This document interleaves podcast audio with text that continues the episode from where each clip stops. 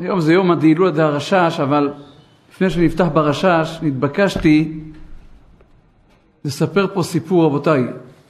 סיפור קצת מצמרר, אבל את האמת צריכים להגיד, אין מה לעשות. היה גאון גדול בבני ברק, קראו לו בן ציון פלמן. אה, יארצייט שלו? יש ספר עליו, נקרא ללא שם. מומלץ בכל לב לראות את הספר עליו.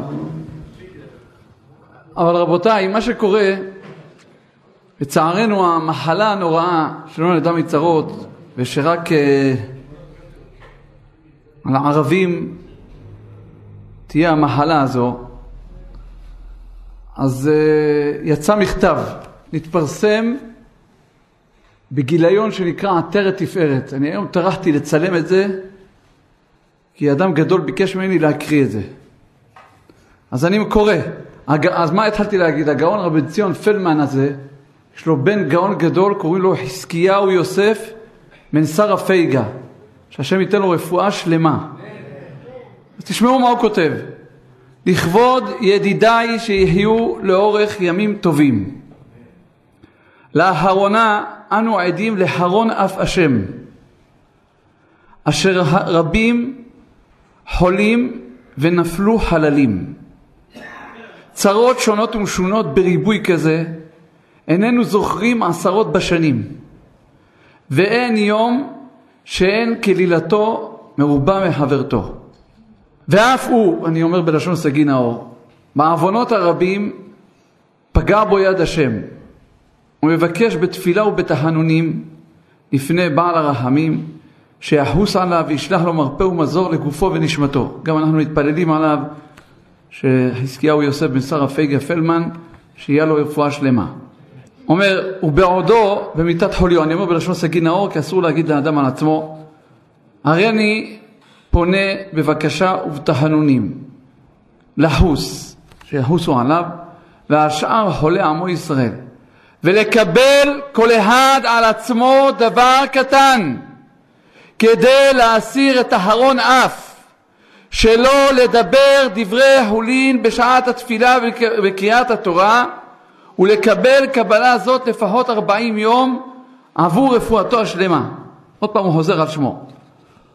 וברצוני לשתף אתכם במה שראיתי בחלום הלילה לפני כחודשיים, באמצע חודש חשוון. הוא מספר מה הוא חולם. והנה הוא רואה בחלום הלילה קול, ללא דמות, ומישהו שהוא מכיר או זוכר, שאומר לו כך, יוסי, תחזק את הנושא, קוראים לו חזקיהו יוסף, שלא לדבר בתפילה וקריאת התורה, ולכל אחד יש תפקיד בעולם, ועליך לחזק את נושא זה. אומר רבי חזקיהו הזה, קמתי בבוקר, לא התייחסתי לחלום. איך אומרים? חלומות, שאב ידברו. שבוע לאחר מכן הופתעתי עד מאוד לקרוא בעלון איש לרעהו. סיפור, זה גם ראיתי, אבל לא היה בידי להשיג את זה, שגם אדם אחר חלום, חלם חלום דומה להפליא, ובו מבקשים ממנו לדאוג שיפסיקו לדבר בשעת התפילה וקריאת התורה. ולאחר תקופה חלה אותו אדם במחלה הנוראה, לא עלינו ולא על אף אחד מעמו ישראל. ואותו אדם היה, חשב שיש קשר בין הדברים, והחתים 700 אנשים שלא ידברו בשעת התפילה וקריאת התורה. ולאחר תקופה החלים לגמרי מהמהלה. אומר רבי חזקיהו יוסף הזה, שהוא חשב גם הוא, אולי גם כאן מתרחש סיפור דומה, אבל כדרכו של עולם לא התייחס לחלומות, ולמאמר חלומות שב ידברו. לאחר כחודש וחצי תחילת חנוכה, חלם שום רבי חזקיהו יוסף את אותו חלום. אבל כאן הוא רואה את אביו הגדול, רבי בן ציון פלמן, שהיה אדם גדול בתורה ובמוסר. מי שאמרתי, מי שרוצה לראות את גדלותו, יש ספר שנקרא ללא שם. ספר הזה, אף לב הפלא, אני זוכר עוד, יש לו ספר שלמי תודה. ספר אף לב הפלא, על חנוכה ועל פורים, בהלכה והגדה, היה עמקן עצום. אומר, הוא רואה את אביו בא אליו בחלום, רבי ציון פלמן, ואומר לו כך, יוסי, דבר זה נוגע אליך ותדאג שיפסיקו לדבר בבית הכנסת בעת התפילה. אומר, עכשיו שזה אבא שלו, הוא קם מבוהל, אבל אתם יודעים, עובר זמן, אדם נרגע. אומר, ואמרתי לעצמי שזה כלום, שהרי החלום הזה חזר ונשנה, ואין מראים לו לאדם בחלום, אלא מהרהורי ליבו. כיוון שהוא ערער על הדבר הזה. אומר, שבועיים אחרי התחלת חנוכה, גילו אצלו, לא עלינו, לא נפחד מעמו ישראל, את המחלה הנוראה. אומר, והוא סמוך ובטוח שהוא נענש על זה, שלא התייחס למה שעוררו אותו מהשמיים. במיוחד שאביו טרח בתחנונים לחזק דבר זה. וכאן הוא אומר דבר נורא. ואצטט דבר ששמעתי מפי הגאון רבי שמואל ווזנר, והובא בספר ברומו של עולם. התפשטות המחלה הנוראה המפילה חללים רבים נגרמת משום שאנשים מזלזלים בקדושת בית הכנסת ומדברים דברים בטלים בשעת התפילה וזוהי הסיבה שהתפילות אינן מתקבלות לפני כיסא הכבוד מאחר שמדברים בעצר התפילה והוסיף שאם המתפללים יפסיקו לדבר בשעת התפילה המחלה תיעצר וכאן הוא חוזר ומבקש בסוף המכתב ועל כן אבוא כעת לכל מי שקורא דברים הללו שאולי בזכות ההתעוררות שתבוא עתה מקריאת דברים הללו ירחם המרחם וישלח רפואה מן השמיים לכל החולים במחלה הנוראה הזו.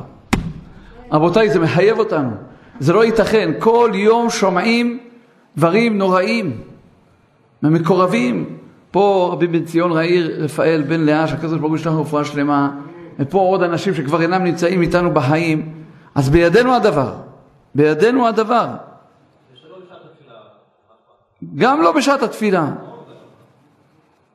פה הוא מספר הרב רבי חזקיהו יוסף שמעשה שהיה עם הרב שטיינמן בשנת תשנ"ז הרב שטיינמן היה מתפלל תפילת ערבית בבית כנסת יוצא פונוביץ', זה רחוב חזון איש עשר, זה לא הרחק מהבית שלו, הוא היה גר בחזון איש חמש, רחוב חזון איש עשר.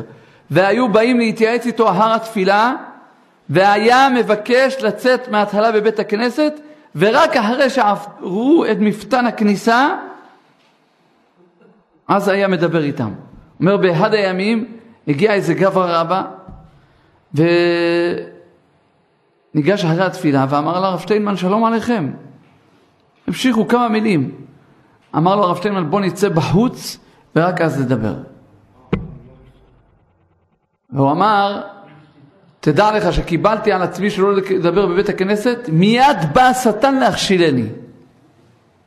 הוא אומר שהוא ראה בפנקס הקבלות של הרב שטיינמן, שאחד מהקבלות שלו היו לא לדבר דברים בטלים בבית הכנסת. ככה הוא אומר. אז אכן, רבותיי, תחזק בדבר הזה.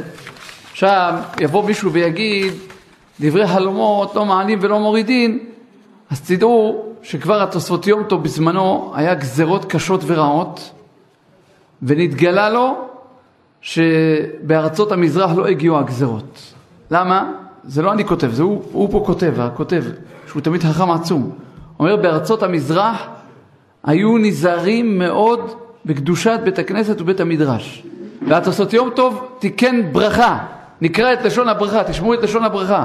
מי שברך אבותינו אברהם, יצחק ויעקב, משה, אהרון, דוד ושלמה, הוא יברך השומר פיו ולשונו מלהפסיק בשום דיבור. מברוך שאמר עד גמר התפילה, ובשעת קריאת ספר תורה שבציבור, ואפילו בדברי תורה באיזה דיבור, וכל שכן בשיחת הונים וסיפורי שמועות, ויחולו עליו כל הברכות הכתובות בתורת משה רבנו עליו השלום, ובכל ספרי הנבואות, ויראה זרע כשר חיים וקיימים. ויזכה לשני שולחנות בשני עולמים, שהם העולם הזה שעליו נאמר והנה טוב, והעולם הבא שהוא יום כולו ארוך וגם טוב. אז הנה התוספות יום טוב, יש סגולה גדולה לתת זכה לרבי מאיר בעל הנס בחזקת צומין. הנוסח הזה מצוי ב... אז תגידי את הנוסח הזה ובעזרת השם תמצאי אותו. אז רבותיי, כול... מה אני נביא? לא נביא אנוכי ולא בן נביא אנוכי. רצון שתמצאי את זה. דברו בעזרת נשים, כתוב בשורות דברי חיים מצאנז שעזרת נשים יש לה קדושה כקדושת בית הכנסת. אחרת צריכים גם הנשים להתחזק בזה. אז כולנו יחדיו, חזק ונתחזק בעד עמנו רבותיי, והקדוש ברוך הוא יאמר די לצרותינו. לא, עכשיו נדבר קצת, היום יורצייט של רבנו הרשש. הידוע, רבנו הרשש, ידוע הרמז, שאמרו בעלי הרמז, עלית למרום, שבית שבי. אומר, זה שלושה ציונים בדור שלנו. הראשון בקודש, רבנו יצחק בן רבנו שלמה. זה ראשי תיבות בהיפוך הדבן. ואחרי זה הרשע שהוא רבנו שלום בן רבי יצחק. היינו, שלושה אלה מטיבי לכת שהפיצו את אור התורה ברבים, את אור החוכמה של הקבלה. רבותיי, ידוע מה שכתוב בשער הגלגולים, בסוף הקדמה ל"ט, וזה לשונו. סיפר לי הרב יצחק הכהן ז"ל, כי בעת פטירת רבנו הארי ז"ל, כשיצאתי אני מאצלו, רבי יצחק הכהן, הוא היה כהן, הוא לא יכול להישאר עם רבנו הארי, שרבנו הארי נפטר. נכנס הוא אצלו, הוא בכה לפניו ואמר לו, וכי איזה תקווה שהיינו כלה, וכי זוהי תקווה שהיינו כולם מתאבים בחייך לראות טובה ותורה וחוכמה גדולה בעולם, ועכשיו כבודו נפטר לחיי העולם, והשיבו רבנו הארי, אילו מצאתי אפילו אחד בלבד, צדיק גמור בכם, לא סילקוני מן העולם קודם זמני. ועודנו מדבר, ועודני מדבר עמו, שאל עליי ואמר, היכן הלך חיים? זה רבנו חיים ויטל. וכי בשעה כזאת הלך מאצלי והצטער מאוד. ואז אמר לו רבי יצחק, ומה נעשה מכאן ואילך? ויאמר רבנו הארי, תאמר לחברים, משמי, שמהיום והלאה לא יתעסקו כלל בחוכמה הזאת שלמדתים, כי לא הבינו אותה כראוי, ויבואו חס ושלום לידי כפירה ועיבוד נפש. אמנם, רבנו חיים ויטל לבדו יעסוק בה בלחישה ובסתר. ואז אמר לו רבי יצחק, וכי חס ושלום אין לנו עוד תקווה? ואמר לו רבנו הארי, אם תזכו אני אבוא אליכם ואלמדכם. ואמר לו רבי יצחק, איך תבוא ותלמדנו? אחר שאתה נפטר אתה מן העולם הזה? ויאמר, אין לך עסק בנסתרות, איך תהיה ביאתי עליכם? אם בחלום, אם בהקץ, אם במראה.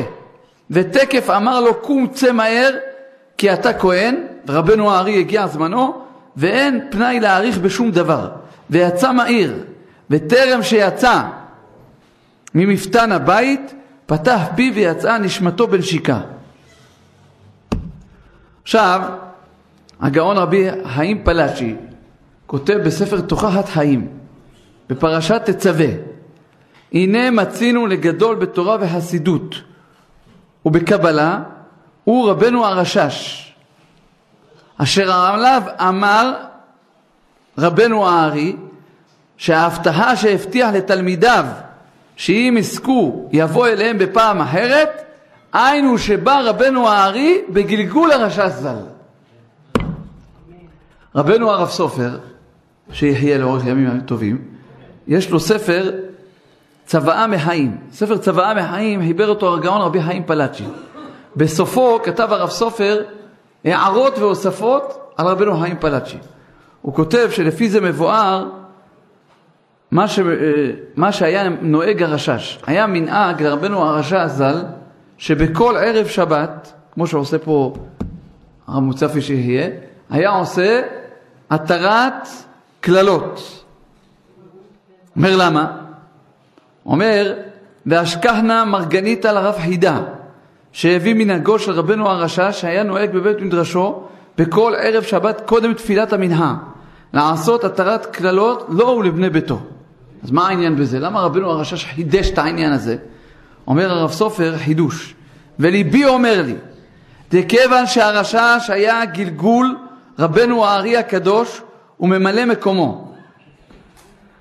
עכשיו, יש סיפור באריזל, שפעם אחת האריזל אמר לתלמידים שלו, ונעלה כולנו לירושלים. אז הם אמרו שהם ילכו וישאלו את הנשים שלהם. ואז הראה שם כל מיני קללות וקטטות, ואז אמר להם רבנו הארי, תדעו, איחרנו את המועד. אז אומר, כיוון שמה שעבר עליו באותו ערב שבת מהקללות, שבגללם התעכב ביאת המשיח, תיקן רבנו הרשש, שהוא בעצמו גלגול האריזל, שבכל ערב שבת יעשו אה, אה, התרת קללות. והוא חוזר על זה גם בשו"ת לב חיים, רבנו חיים פלט שבסימן צדיקי, קלבלה בידינו, שרבנו האריזל חזר בגלגול הרשש. עכשיו יש פה דבר נפלא שרבנו הבן איש חי כותב בספרו בניהו, אני מדגיש בניהו, כיוון שלפעמים חכם עובדיה, רבנו עובדיה עליו השלום, יש לו ספר מאור ישראל, אז השבוע ראיתי הוא כותב בספר בניהו, אז פותחים ספר בן יהוידע ולא מוצאים את זה. צריך לדעת, הבן ישי יש לו שני ספרים על השש. יש לו ספר בניהו ויש לו ספר בן, בן יהוידע, זה שני ספרים שונים. כידוע שרבנו הבן ישי שעלה על ארץ ישראל, הוא השתטח על קברו של בניהו בן יהוידע. ואז התנוצצה בו מנשנת בניהו בן יהוידע, ולכן קרא את כל הספרים שלו, בן ישי, רב פעלים, מקבציאל, בניהו, בן יהוידע. את כל הספרים שלו הוא קרא על שם הפסוק הזה. אז בספר בניהו פה בפסחים דף ס"ו. כתוב שבני בטרה העלו ושמו בראש את הלל הזקן. למה? היה שם שאלה בגמרא, בדף ס"ו, ערב פסח שחל בשבת, איך יטלטלו את הסכין, ואז שאלו שם את שמעיה ואבטליון, ולא ידעו. שאלו את הלל הזקן, וידע. ואז הושיבו אותו בראש. כותב הרב בן איש חי, תשמעו, הנה כמו שעשו בן בטרה להלל, שתקף ומיד שהכירו את חוכמתו הושיבו בראש, כן עשה הרב הגדול רבי גדליה היון. וגדליה היון הוא היה ראש ישיבת בית אל, שהושיב את רבנו הרשש בבואו מתימן לעיר הקודש ירושלים, שלא הודיע עצמו בתחילת ביאתו שהוא חכם, אלא הראה עצמו כאדם פשוט. רבנו הרשש היה איש גדול כבר מצעירותו, שהגיע לישיבת בית אל, מה אמר להם? אני רוצה לחלק תה פה. אני שמש. ככה. אומר, ובתחילת ביאתו הראה עצמו כאדם פשוט מהמון העם, ונעשה שמש בבית, בבית המדרש בית אל, שאותו מקום היה בית מדרשו של הרב החסיד רבי גדליה חיון. שהוא היה רבן של חסידים באותו זמן, ועל פי מעשה הכיר בו. פה הבן ישי לא כותב מה היה המעשה, המעשה היה, כידוע, שהיה להם קושייה בעץ חיים. עכשיו רבנו הרשש מחלק את התה, ותוך כדי שהוא מחלק את התה, הוא שומע את הקושייה. כולם הלכו לבית, בתו של רבי גדליה היון, ככה אומרת האגדה. אני שאלתי את זה את הרב מוצפי, הוא אמר לי שזה לא כל כך מוסמך. אבל כך אומרת האגדה, שביתו של רבי גדליה חיון ראתה אותו יושב ורושם את התשובה, ומכניס את זה בתוך הספר. מכניס את זה בתוך הספר, ואז היו רואים. ואז חשבו ש... שיש פה פתקה מנשמיה, יורדת מהשמיים פתקה כל פעם שאנחנו שואלים שאלה. עד שבאותו פעם ביתו של רבי גדליה חיון תפסה שזה רבנו הרשש, וגילתה לאבא שלה תדע שזה רבנו הרשש השמש, הוא כותב את התשובות. אז אומר, ואז שם אותו בראשות הישיבה. יש ספר לאדמו"ר מרחמס רבקה, פה בירושלים, נקרא מילין קדישים. הוא כותב מפורש שהוא קיבל מזקני ירושלים, שלאחר זמן נעשה הרשש חתנו של רבי גדליה חיון. לא, כן, אבל זה, כמו שאמרתי לכם, המוצפי אומר שזה לא, זה כאילו לא כתוב בכתבים המוסמכים. אי אפשר לחתום על זה שזה... עכשיו תשמעו מה שהוא אומר. ודע, כי סיפרו לנו אבותינו על רבנו הרשש, שיצא מארץ תימן, בא דרך בומביי. בומביי זה הודו. הודו. ואחרי זה בא דרך בצרה לעירנו בגדד. עובר אורח כדי ללכת לעיר הקודש ירושלים דרך דמשק. וזה היה בזמן הזקן הנכבד, ירא אלוקים, הרב רבנו חיים, אביו של מור זקני, רבנו משה חיים. הרי אבא של הבן איש חי זה היה רבי אליהו, סבא של הבן איש חי זה היה רבי משה, וסב, ואבי סבו קראו לו רבי חיים. זה החידוש שכתוב פה. השם הפרטי שלו היה רבי חיים. דרך אגב, רבנו יוסף חיים, גם השם הפרטי שלו היה רבנו יוסף חיים. חוץ ממשפחתו שהייתה חיים. שמו, שמו הפרטי היה רבנו יוסף חיים. מי שרוצה לראות, יש ספר של אהבת שלום, היום קשה להשיג את זה, זה, זה כבר אזל מהשוק, יש שם ספר על הבן איש חי, שם הם מביאים ראיות חלוטות שהשם שלו הפרטי היה רבנו יוסף חיים, אחרי שהוא נפל לבור, כן. לא, יש אנשים חיים, חושבים שהשם היה יוסף, המשפחה היה חיים. הוסיפו לו גם חיים, כן. הוסיפו לו חיים תרתי משמע. גם... אני אומר לך שהשם הפרטי היה יוסף חיים. טוב, זה אני אמרתי דרך אגב. שהוא מזכיר פה את סבו. דהיינו, סב, אה, כאילו, אבי סבו היה רבי חיים. וכאשר בא רבנו הרשש, היה מתעלם שלא להודיע לעצמו שהוא חכם, אלא בסוג אדם פשוט, גר ועובר אורח. ונתעכב פה עד זמן שהזדמנה לו שיירה שהולכת לדמשק, ובזמן ישיבתו פה העירה, היה הולך ביום הישיבה של שייח' יצחק גאון. והיו לומדים שם הזקנים בספר הזוהר בכל יום, ומקבלים אספקה מכל אל העיר. דהיינו, היה בבגדד כולל זוהר. כל הזקנים היו באים, לומדים זוהר, מקבלים איזה מתת שכרה בצידה. והלך רבנו הרשש ללמוד זוהר עמהם עד שתזדמן לו שיירה שהולכת לדמשק. והיה, ואומרים, כשהיה לומד הזוהר שם, יום אחד היה לומד זוהר פרשת בלק, דף רי עמוד ב'. אומר, כתוב שם בזוהר, כתוב איך הקדוש ברוך הוא מברך את עם ישראל, כה תברכו את בני ישראל, אמור להם. הרי כה דזימנה לברכה לאון, אמר בלעם, סב אילן הרשין בידך. בלעם רצה לקחת כשפים בידו, לעכב את הכה הזה. איפה זה מרומז בפסוק? אומר, כתוב, אומר הזוהר, התייצב כה על עולותיך. דהיינו, תעמיד את הכה שלא יחול על ישראל. את הכה תברכו שלא יחול על ישראל. הדאוד הכתיב, התייצב כה על עולתך, על עולותיך, ובאי אילן הרשין, ובכשפים שתעשה, תעכב לה. ואנוכי יקרא כה. מה הכתיב בתרי? ויקרא אלוקים את בלעם, ויאמר שוב אל בלק, וכה תדבר. אתה בקו שלך, אתה בעצמך תברך את ישראל.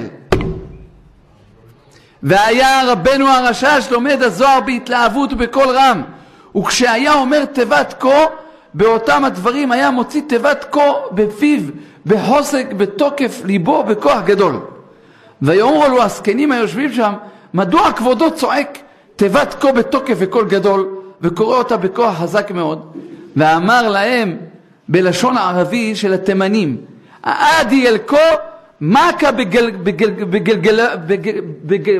בגלבי. הקו הזה מכה את הלב שלי. איך זה שרצו לקחת מעם ישראל את כה תברכו ולעקור מהם את זה. עד כאן שמענו מאבותינו. עכשיו תשמעו מה אומר הבן איש חי. תראו מה זה זכות שצדיק דורך בבית של איזה מישהו או באיזה מקום. ונמצא צדיק זה, רבנו הרשש, קודם שזרח אור בירושלים, בא אל ארצנו ודחו רגליו על רחובות עירנו. במה הבן איש חי מתפאר? שהם זכו בבגדד שהרגליים של רבנו הרשש דרכו ברחובות שלהם. אז מה אנחנו נגיד שפה קדושי העליון, רבי יצחק כדורי, מרן הרב עובדיה, חמססון לוי, כל קדושי העליון, כמה אנחנו צריכים לשמוח, כמה צדיקים דרכו פה בזה. אך לא נודע כבודו לאנשי עירנו, כדי שיהיו מנוחים אותו עטרה בראש. ואשרי עין רעתו, זכותו יגן עלינו אמן. זה, כל זה מספר הבן איש חי בספר בניהו, פסחים, דף ס"ו. עכשיו, פעם ידוע זה, הרב עובדיה מביא בספר ענף עץ אבות. היה איזה יהודי בעל איסורים, בא להתאונן לפני רבנו הרשש, שיש לו איסורים. והנה, הרב היה באמצע השיעור. היהודי הזה נרדם, נרדם באמצע, והנה הוא רואה, עולה נשמתו למעלה, מביאים את כל החבילות שהוא פעל בזה העולם, ורואה שכף העבירות מכריע את כף הזכויות.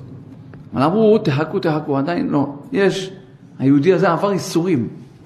יש בקו של העבירות וקו של הזכויות, מצרפים גם את האיסורים. כן, הגמרא אומרת, לא צריך שיהיה איסורים, איסורים מרים. אדם שרצה להוציא שקל והוציא חצי שקל, אומרת הגמרא בערכין, זה גם נקרא איסורים. אדם שרצה ללבוש את המכנסיים, המכנסיים היו הפוכות, זה גם נקרא איסורים. נפח חלוקו. נפח חלוקו, לא צריך איסורים נוראים. אומר, טוב, הביאו את האיסורים, ראה שהכף כבר, זה, התעורר. או, אחרי זה אמר לו רבנו הרשש, מה, באת לפה, אתה במיוחד, מה אתה רוצה? אומר לו, הכל התיישב לי, הכל התיישב לי. זה מלמד אותנו מוסר, שלפעמים כמה האיסורים יכולים להוריד לאדם בעולם הבא, הרבה הרבה הרבה הרבה. נסיים בדבר אחד על הרשש ונמשיך עוד על הצדיקים שיש לנו. מסופר על הרבי מונקאץ', רבי חיים אלעזר, בעל שו"ת מנהט אלעזר, שהוא הגיע בהר הזיתים. דרך אגב, תדעו, יש בשו"ת כפי אהרון עזריאל, הוא היה מגדולי הפוסקים. בהקדמה הוא מספר שם סיפור כשהוא היה חולה. ואז הוא שלח, אומר בליל י' שבט בישיבת בית אל היו עושים הילולה גדולה. והוא שלח שיעשו שם פדיון נפש ונרות, ונתגלה אליו רבנו הרשש בחלום והציל אותו. ואמר הרב סופר שיחיה, שיש לו קבלה מזקני ירושלים, שרבנו הרשש הבטיח כל השנה, לא רק ביום ההרצאית, כל השנה, שמי שיבוא על קברו ויהיה לו איזה צער וצרה ויתפלל על קברו, תקובל תפילתו ברצון. אה, יש ספר אור השמש, אני חושב, שם הוא מביא את ה... גם את הדבר הזה. כן, אור השמש, חיבר את זה רבי יעקב גפנר. זה, הכוח של הרשש זה כל השנה. אז בקיצור, כשבא רמי מולקאץ', מה עניין אותו? מה כתבו על הרשש במצבה שלו? אומר, מה היה כתוב במצבה? כתבו עליו תואר השקדן. אז הוא התפלא, אומר הרשש היה צדיק, קדוש עליון, שכמעט כל ספרי הקבלה, הכל מיוסד על פי דבריו, בנהר שלום. תראו עכשיו לאחרונה יצא שלושה כרכים של רב סלמן מוצפי, הגאות על סידור הרשש. וזה לא רק הוא כתב, כל גדולי העולם, אמר רבי בן ציון מוצפי שיהיה, שאבא שלו אמר לו, תדע, מקובל שיש לו סידור הרשש, ואין לו הגאות על זה, סימן שהוא עם הארץ והוא לא מבין כלום. כך הוא אמר לו. למה סידור הרשש, מרוב העתקות, נפלו בו הרבה טעויות. אני בעצמי אני לא מבין בקבלה, אבל פתחתי שם את הסידור, רואים של רבי סלמן מוצפי, כמעט אין דף שלא היה לו הגעה שם. אז אמר הרב ממולקה, תשמע, זה מה שמצאו לספר על הרשש, שהוא היה שקדן? איפה הקדושה? איפה ה... שהיה בקיא בחוכמת הנסתר? אלא אמר הרב ממולקה שרצו להראות לנו שמה שהגיע רבנו הרשש לכל המדרגות העצומות שלו, הכל התחיל מזה שהוא היה שקדן בלימוד. זה, זה הפתח לבוא להכל. אחרי זה היה מקובל, אחרי זה היה קדוש, אחרי זה... אבל הכל התחיל ממה? משקידת התורה. זה היה רבנו הרשש, זכותו יגיד עלינו אמן.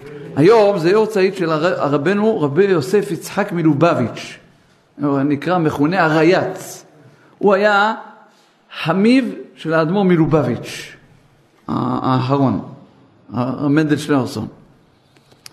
היה אדם גדול מאוד, אז ראיתי עליו כמה סיפורים לספר, אומר שהוא היה ילד בן ארבע, הוא שאל את אבא שלו, אביו זה היה הרש"ב, רבי שלום דוב, רבי שלום דוב בר, אומר למה האדם נברא בשתי עיניים, בפה אחד ואף אחד? מה, מה העניין? ככה הוא שאל אותו. אמר לו אבא שלו, תגיד לי, יוסף יצחק, אתה יודע א' ב'? אומר, בטח, אני למדתי א' ב' טוב, הוא היה ילד בן ארבע. אמר לו, אתה יודע שיש סין וסין, שין וסין? אומר, כן. אומר, מה ההבדל ביניהם? אומר, בשין הנקודה בימין, בסין הנקודה בצד שמאל. אמר לו, עכשיו ישמעו עוזר מה שפיך מדבר. לכן יש לבן אדם שתי עיניים. יש דברים שצריך להביט עליהם בעין ימנית. יש דברים שצריך להביט עליהם בעין שמאלית, לבטל אותם. אומר שאתה רואה יהודי, תסתכל עליו בעין הימנית שלך. תראה בו את הדברים הכי טובים. גם יהודי שהוא בשפל המדרגה. איך אומר רבי אחמד מברסלב? כל יהודי יש בו נקודות טובות. כל יהודי מעם ישראל יש בו נקודות טובות. זה לא מתיר עכשיו לעשות עבירות ולהגיד, אני יהודי ויש לי נקודות טובות. זה מצידנו. גם כשאנחנו רואים את יהודי שהוא לא כל כך... לא, לא, לא, לא להכניס אותי לפוליטיקות. אני מדבר על אנשים, לפעמים רואים איזה אנשים, אומרים, תראה, תראה איך הוא נראה, תראה איך הוא מתגלח. תסתכל, כל אדם. ואם תסתכל בנקודות הטובות שלו, אתה תוכל למשוך אותו ליהדות. ככה אמר לו האבא שלו. אומר, אבל על סוכריה ועל צעצוע, תסתכל בעין שמאלית. זה אבא שלו החדיר לו מגיל ארבע. מאותה שעה סיים הרבי הרייץ, נשתרש בליבי הכלל, שעל כל יהודי יהיה מי שיהיה ויהיה איך שיהיה, צריכים להביט תמיד בעין יפה. זה, זה היה הדבר. עכשיו, יש פה עוד סיפור, סיפור נורא ואיום.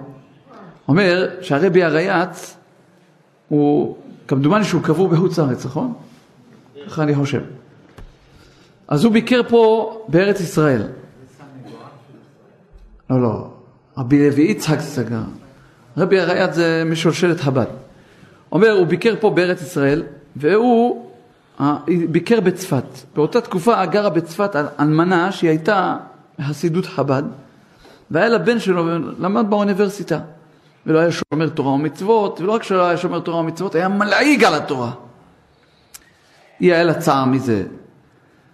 אמרה לפחות צריך לעצור אותו שלא ילעיג על התורה. לא רוצה לשמור תורה, אי אפשר להכריח אותו, אבל לפחות שלא ילעיג על התורה. אמרה לו, תשמע, עוד מעט מגיע פה הרבה שלנו, הרבי הרייץ, אני רוצה שתפגוש אותו. כל ניסיונותיה עלו בתוהו, לא, לא הצליחה. טוב, אחרי זה הוא עבר מצפת, הוא הלך אה, לבקר בתל אביב. אמרה לו לפחות, אה, בצפת לא רצית לראות את הרבי, למה? אומר בצפת הקבלת קהל הייתה ליד כולם. אז הוא אמר, יכול להיות שהוא התבייש. הוא אומר, אבל בתל אביב הרבי קיבל את כולם ביחידות. אני מבקשת ממך, שתלך אליו, תעשה את רצוני. אומר הילד הזה, ראה שאימא שלו אלמנה כל כך בצער. אמר, בסדר, נשמע לאימא, לקח מכונית, נסע מצפת לתל אביב. נסע מצפת לתל אביב, נכנס לרבי, אמר לו, תדע, אני מצידי לא רציתי בכלל לבוא אליך.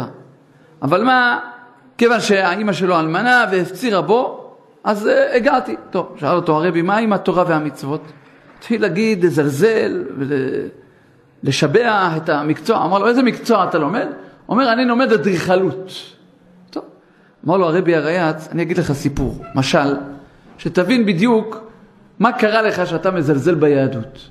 אומר לו, משל למה הדבר דומה? היה צייר גדול ומפורסם, שהתבקש מהמושל של רוסיה לצייר ציור מיוחד במינו שאין כדוגמתו.